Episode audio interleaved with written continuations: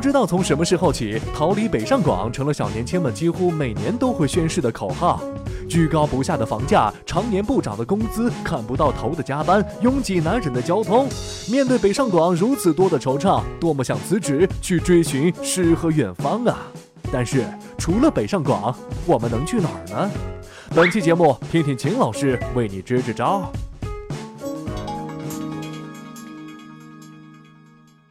好，各位网友，大家好。这一期的禽兽朋友圈呢，我想跟大家探讨一个话题是：如果你要逃离北上广深，你准备逃到哪里去？其实这几年关于逃离北上广深这样的话题呢，也是隔几年呢就有一次。那最近我在大学里跟一些年轻人在交流，他们说呢，其实过去之所以向往北上广深，是因为北上广深呢发展的更快，这个机会更多，而且呢。不太需要这个拉关系、论资排辈等等，但是现在呢，他们发现了一些这个新的问题，比如说现在北上广深的每一年的经济发展速度，在全国主要的大城市里，可能已经不再是位居前列了。比如说北京跟上海，大致就相当于整个国家 GDP 的这样的一个每年的增长，六点七左右。但是呢，有很多其他的一些城市。比如说像重庆接近两位数，像杭州百分之九点五，还有相当多的城市每年增长百分之八、百分之八点五以上。那换言之说，在另外的一些城市，它总体的发展速度呢可能会更快。那因此呢，机会相应的可能也会更多。同时呢，在北上广深，特别是北京跟上海，现在出现了一个很有意思的趋势，就是整个国家对他们的定位呢是希望他们不要。更大的去扩张人口的规模，而要有所节制，同时把一些不太适合这样的超大城市发展的产业呢，逐步向外面去转移。那比如说一些重化类的产业啊，像钢铁等等，正在向外地转移，因此呢，就带动了一些外地的劳动力呢，也到了这个外地去。那这可能是一个原因。但是无论如何，我们来看北京跟上海，就是外地人在这个城市常住的这个人口的量呢，其实现在几乎不再增长，或者说已经有下降的这个趋势。那最近一段时间呢，我注意到有两个热门的话题跟北上广深有关。第一个呢，就中国的一线城市或者叫新一线城市可能是哪些？因为由于杭州在最近一两年的这个崛起，特别是 G20 以后的崛起呢，很多人说杭州也应该跻身一线城市啊，我本人是赞成者之一。那另外一方面呢，就有很多人在讨论北上广深，特别是北上深，由于他们的房价之高呢。让不少年轻人真正是望而生畏了，所以呢，很多的年轻人的的确确在思考，除了这里，我能不能到别的地方去过宜居宜业这样的一个生活？怎么去看待这样的问题呢？我觉得，如果说以前探讨逃离北上广深呢，还只是个别人的一些情绪啊，或者说是一些抱怨，那我觉得今天呢，可能的的确确会有很多人在考虑。要在北上广深之外，还有没有另外的洞天福地？那么广州的房价呢，相比北京跟上海是低了不少。那么在过去的一年时间里面呢，类似像富士康、类似像思科等等很多大公司呢，现在反而把相当多的项目呢放在了这个广州。那广州的这个领导说，其中有一个原因就是在广州现在的这个人才更加容易居住下来。北上广深杭这个一线里面呢，如果说有结构性的变化，可能说。更多的人未来会流向广州，会流向杭州这样的地方，因为它相对的这个居住的成本以及总的一个生活的这样的一个成本呢，相对是有这个竞争优势。那么我们接下来讨论第二个问题：如果要离开北上广深这样的这个一线城市，究竟是什么样年龄的人啊要去离开？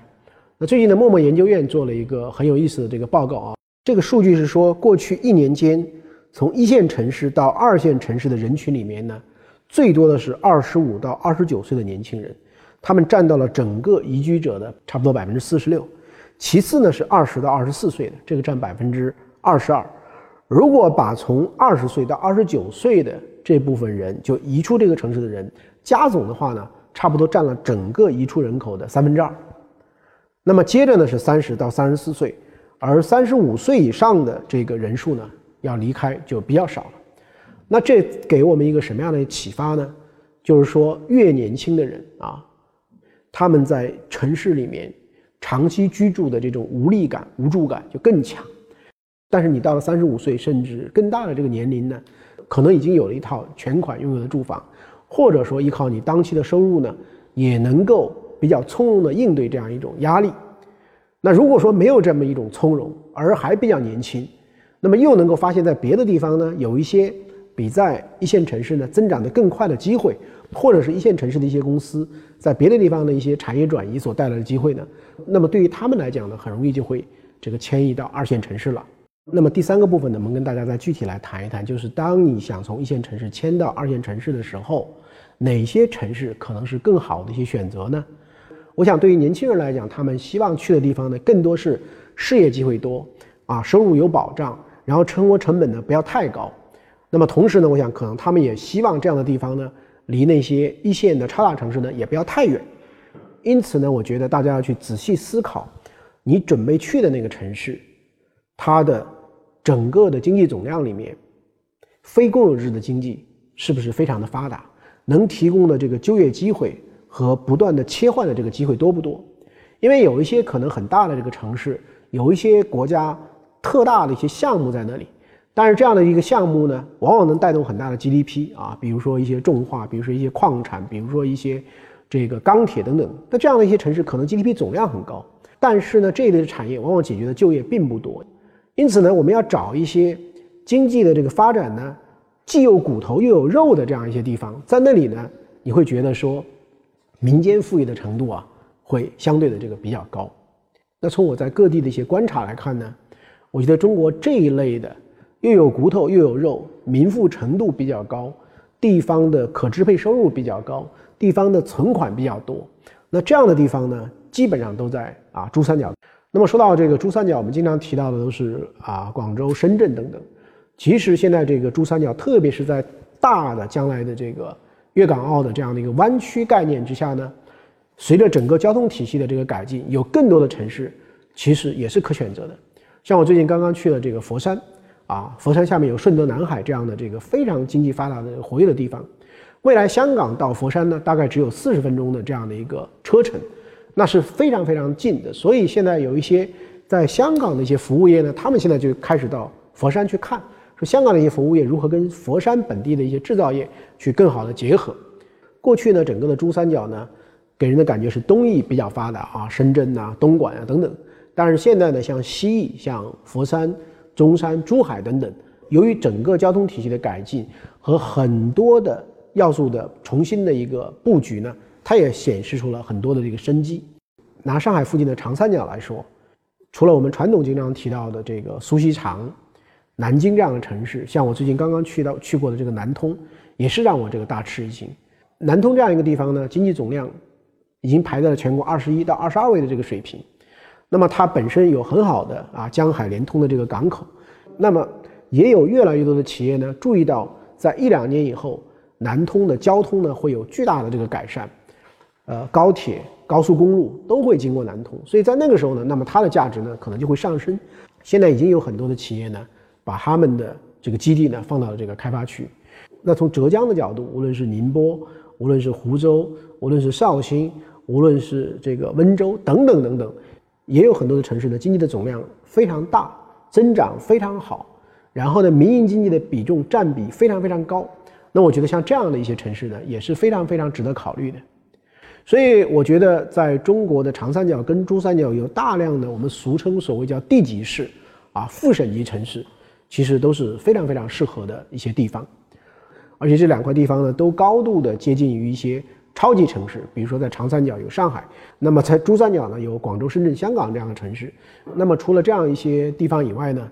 由于整个中国的国家的这个经济发展的区域布局呢，其实在全国各地都布局的一些这个中心城市，所以我觉得，比如说在西南的啊这个成都，在中部地区的呃这个武汉啊郑州。在这样的地方呢，其实也会有很大很大的机会。那么最后呢，我们还可以注意到一个情况，就是在中国呢，政府的作用是非常强大的。如果说政府决定要发展哪个地方，那么从固定资产投资，从方方面面，如果有很强大的这个政府支持的话呢，那么也有一些地方，虽然从其天然的要素禀赋来看，并不是特别特别适合这样一种年轻人去发展的，但是由于有更多的这个政府的投资，那么也能够带动很多。啊，相关产业的这个发展，所以从这个意义上来讲呢，政府决定大力去发展的很多的这个新区等等呢，也是我们可以去这个考虑的。但是如果是作为一个草根出身的这个平民子弟，我觉得可能更多的啊还是要顺应市场化的规律。那么中国的一线城市呢，已经是很多年所形成的诸多因素的一个汇合，所以它毫无疑问的是值得选择的。如果在一线城市里感觉到巨大的这个压力，那么如果要转到二线城市呢，我希望更多的去考虑的时候呢，不是看这个地方总的 GDP 有多大，土地面积有多大，反而很建议你去看一些指标。这个地方的人均可支配收入在全国处于什么水平？这个地方的总的存款量在全国处于什么样的水平？这个地方的教育、医疗卫生这方面的公共资源或者说软实力的配置在全国处于一个什么样的一个地位？因为这样的一些指标呢，是衡量这个地方真正依靠它内生的这个力量，能不能让你过得这个很舒服，同时也有很多机会的一些关键性的指标。那么除了珠三角跟长三角以外的。国家在强力推动的一些新城区、一些中心城市、一些区域中心城市的这个发展过程中呢，我非常建议你要去看，在这样的一些城市里面，什么样的区域会更加代表啊很先进的生产力？比如说一些新的这种开发区、一些新的这个城区，可能它的未来的机会更多。然后呢，你到这样的这个地方去工作的时候，有没有可能是在一些？世界五百强，在中国一些非常优秀的这个企业在内的一些分支机构，或者在内的一些研发基地去工作。那这样的话呢，你在当地的这个发展呢，可能就会有保障。那最后我觉得呢，虽然一线城市的高房价会让很多年轻人觉得在这里的经济空间呢会收窄，但是我相信呢，如果我们能够放宽这个眼光，如果能够看到中国有更多的一些地方，它的这个经济增长，它的这个社会发展。是同样是靓丽的话，那么我觉得你可能会赢得人生发展的一些新的空间。人生的的确确不只是北上广。今年年初，一位神秘的商业人士因为与川普帅气的女婿谈生意而走进了普通人的八卦视野。这个人就是安邦保险的掌门人吴晓辉。据说这位掌门人平时为人低调，但是关于他的花边新闻时不时的在商界流传。二零一四年超过一千亿的增资，好到没朋友；股东结构大摆迷魂阵。最近又频频传出吴晓辉因个人原因不能履行董事长职责。究竟这个神秘人物身上发生了什么事？且听秦老师慢慢道来。各位网友，大家好，欢迎您来到秦朔朋友圈。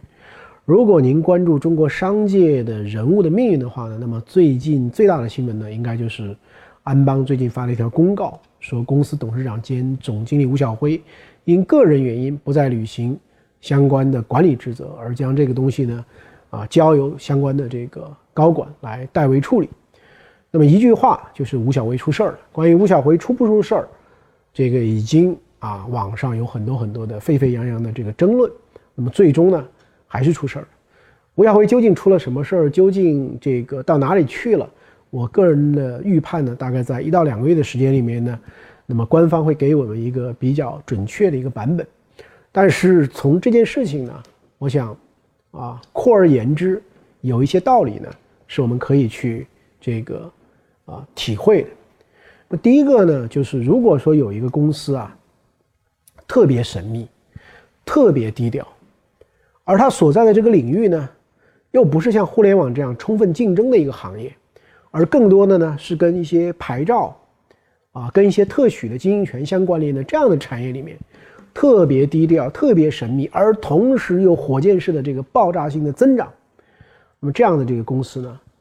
的领导人其实往往是风险很大的。那吴小辉在过去短短的这个时间里面啊。迅速的安邦膨胀成一个庞大的帝国，在整个的中国保险业，注册资本一跃啊跃居这个排名的前列，而去看它整个的这个股东呢，有大量的这个公司呢，都是啊注册几个月以后就入股这个安邦了啊，每一次的这个增资，那么所以呢是极其这个神秘的，不知道是什么样的人在运作和控制这样一间公司，而发展的又如此的这个迅猛。那么这种呢，其实反而不是公司健康发展的正向指标，而往往呢是一种反向的指标。那么看最终呢就会出问题。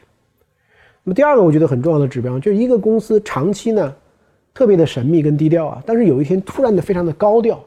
那么这个时候呢，往往是因为要去回应很多什么样的怀疑啊和猜测。那么吴晓辉呢，长期是这个不接触媒体的啊。那我们也是在这个博雅的论坛以及一些的会议上，短暂的这个打过一些这个照面，啊，但是在去年底的时候呢，这个有一些媒体，那么在评选中国十大年度经济人物的时候呢，当天晚上呢，他不仅这个来领奖，而且还参加了这个晚上的宴会。像吴晓辉这样低调的人，那个应允要到现场去领奖，而且还发表了一个非常长的一个讲话，是非常非常不寻常的。那么第三个，我觉得啊，一个重要的指标呢，是要看，在一段时间里面，中国的监管机构有没有对这间公司采取了跟以前所不同的一些态度。如果我们仔细的去查安邦的官方的网站，去查中国保监会的网站里面的这个任职的通过啊，以及这个发的这个产品的这个通过啊等等这样的，会发现，在过去的这个几年时间里面，保监会对于安邦这间公司是高度的支持的，给他开了很多的绿灯，有很多的所谓的创新呢，都是因安邦而起。但在去年底呢，保监会先后处罚了几个公司，比如说前海人寿，比如说恒大人寿。前海人寿是董事长十年进入这个行业，恒大人寿呢是一年之内限制股票投资。那我们注意到，在这样的行业里面呢，也出现了安邦。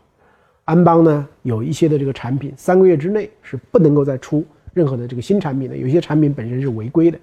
所以你就看监管部门在突然的采取了跟以前对它所不一样的这个处理的方法，虽然暂时还非常非常的太太平平，像今年四月份，吴晓辉照样的出席了这个中国发展论坛，这是一个非常高规格的啊国业发展研究所办的论坛，那么给外界释放的一种信息，I'm OK，对吧？但事实上你去看监管部门的这种处理。暗含的是更深的这样的一种用意，所以综上所述呢，我觉得我们中国的一些行业里面经常会出现一些所谓的奇才、火箭式的这个暴增，但是事实上他们的商业的模式、他们商业的这个运营的管理又跟社会大众呢其实是讲不清楚。我们只看到好像都是一些点石成金，今天买了这个一定能涨，明天买了那个是多么的这个显赫。但这一类的公司呢，一旦政府对你的态度不一样的时候呢，这种公司往往是。出事的概率会非常非常高。那么我们接下来可以去看下一个出事的可能会是谁。秦老师，作为月光族，该如何理财呢？啊，首先呢，这个我不是月光族啊，我呢是啊六零后啊，所以呢，我们那个年代呢是没有月光的这个思想的，哪怕你的这个钱再少呢，也是希望要有所这个节俭。所以我觉得一个月光族可能第一位的呢不是。啊，先异想天开怎么去投资发财，而首先想的可能是怎么让自己先不要成为月光，而能够每月余有剩余。秦老师，你是如何挣到人生的第一桶金的？啊，我是一九九零年代开始工作的，那个时候呢，刚开始的时候一个月收入只有啊两百块钱多一点。那么对于我来讲呢，我觉得我的第一桶金呢，跟在广东是有很大的这个呃影响的，因为广东呃给这种外来的人呢有一种这个。非常强烈的一个影响是什么呢？就是，啊，靠天天会倒，靠水呢水会倒，但是靠自己永远不倒。所以呢，最早有一些广告公司啊，有一些企业家的电教中心啊，就类似这样的一个机构呢，啊，就来这个找我啊，让我帮他们去写一些文案呐，帮他们去改一些这个脚本呐，那可能就用这样的这种方式，可能啊累积起来了这个第一桶金。秦老师如何理解富人思维？啊，我觉得像富人思维这样的这个命题呢，可能你问一千个人，啊，一万个人都会有不同的答案。那我有的朋友呢，虽然是富人，但是他极其这个节俭，啊，跟他在是穷人的时候没有什么分别。但是也有一些朋友呢，他是绝对不亏待自己的，因为他觉得人生苦短，自己那么辛苦挣了这个钱，一点点都不享受，实在是这个很没有意思。那你说这是不是也是一种，啊，富人思维呢？啊，那如果是指的是如何创造财富？如何管理财富？比如像美国的这个石油大王洛克菲勒，那他是从小的时候就开始记账的，任何的这个支出、任何的这个收益，他都记在这个账本上，啊，所以呢，他把这种习惯呢都延续到自己整个的这个家庭的管理里面。比如说，他后来教育他的儿儿女子孙，什么东西都是有偿的，